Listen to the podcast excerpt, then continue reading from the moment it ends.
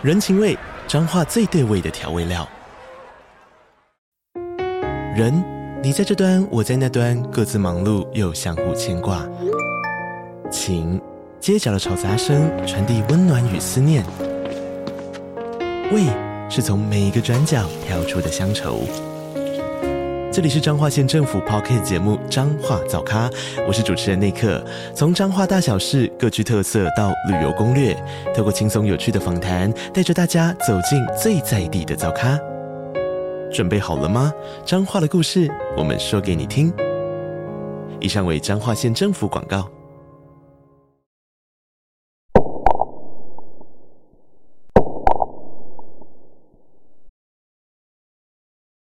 嗨，大家好，我是飞马。黑色猫叫声现在于 First Story 以及 Spotify 等平台上开启了会员赞助喽，感谢听众们的支持与鼓励。之后将会带给大家更多精彩的故事。加入会员除了能给予大大的支持外，每周更有会员专属故事以及故事后的唱名感谢哦。心动不如马上行动。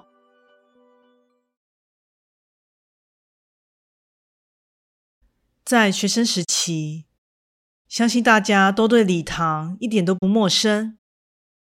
在这宽广的空间中，倘若发生了什么不寻常的事，一定会让人感到格外害怕的。现在就来听听这样的一则故事：怪谈故事——礼堂的麦克风。这是我上国中时所发生的事。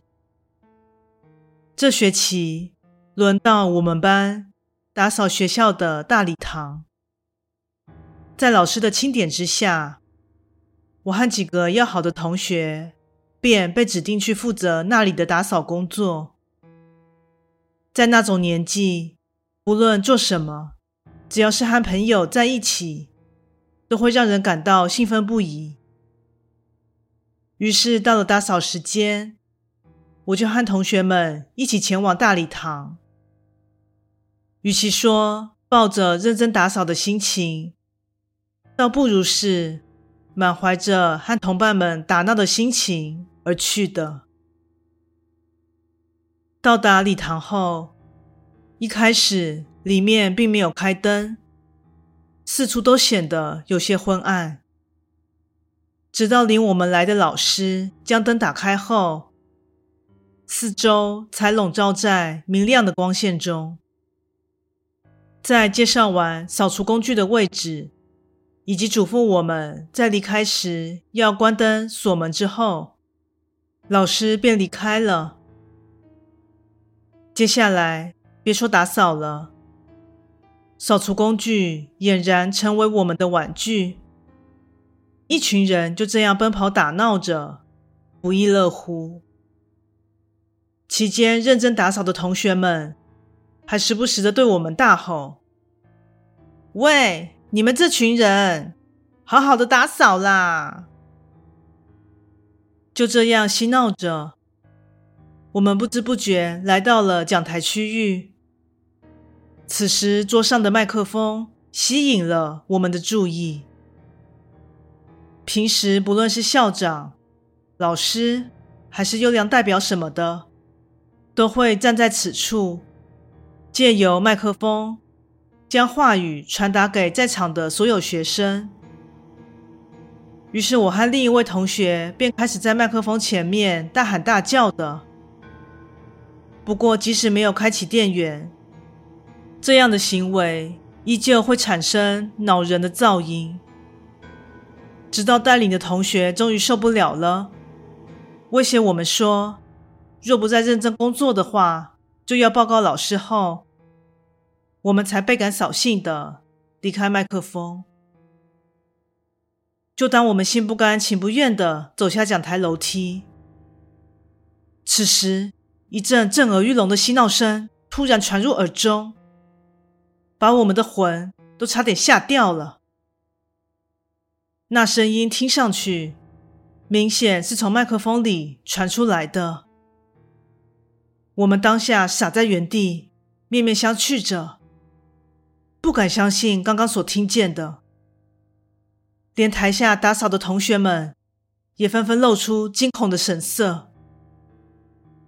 此时我才意识到，刚刚传出的嬉闹声，正是我们刚刚朝着麦克风所嬉闹的内容。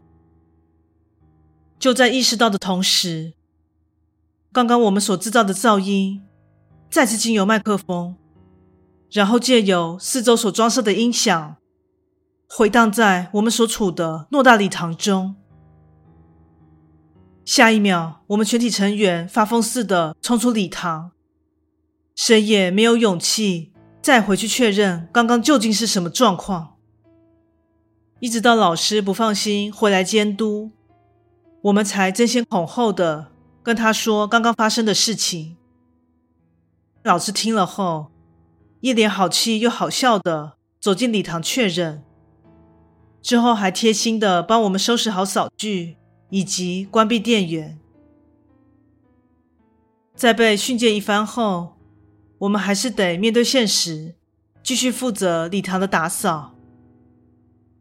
但之后，我们全员皆认真的齐心将打扫工作完成后，再一起去放好扫具及关灯，最后才一起迅速的离开礼堂，并且锁上门。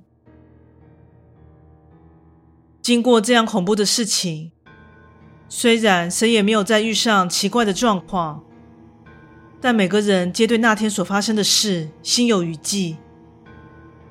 究竟是因为我们当时太吵了，打扰到了一直存在于礼堂中的无形，亦或是其他的什么因缘或是现象所致？至今仍然没有人知道。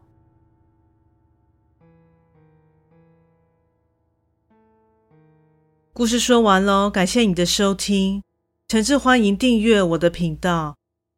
若身边有喜欢悬疑惊悚类故事的朋友，也欢迎将本频道推荐给他们。飞马目前经营的平台有 Podcast、YouTube、Facebook 以及 IG，诚挚希望大家前往以上平台搜寻“黑色猫叫声”，并帮我订阅及追踪哦。最后，再次感谢你的支持，那我们下次再见。